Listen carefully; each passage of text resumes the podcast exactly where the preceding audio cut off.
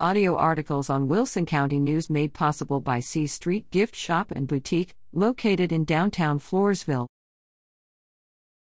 Madison Molina earns place in Skills USA National Welding Contest. Poth High School's Madison Molina claimed the 2021 Texas champion title in the Skills USA Welding Sculpture Contest with her sculpture, Hope.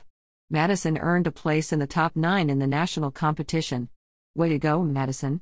Final results were announced at the Skills USA National Conference June 20th to 24th in Atlanta, Georgia. Madison learned June 24th she didn't make it to the top three, but to earn recognition as one of the top nine entries in the nation is quite an achievement.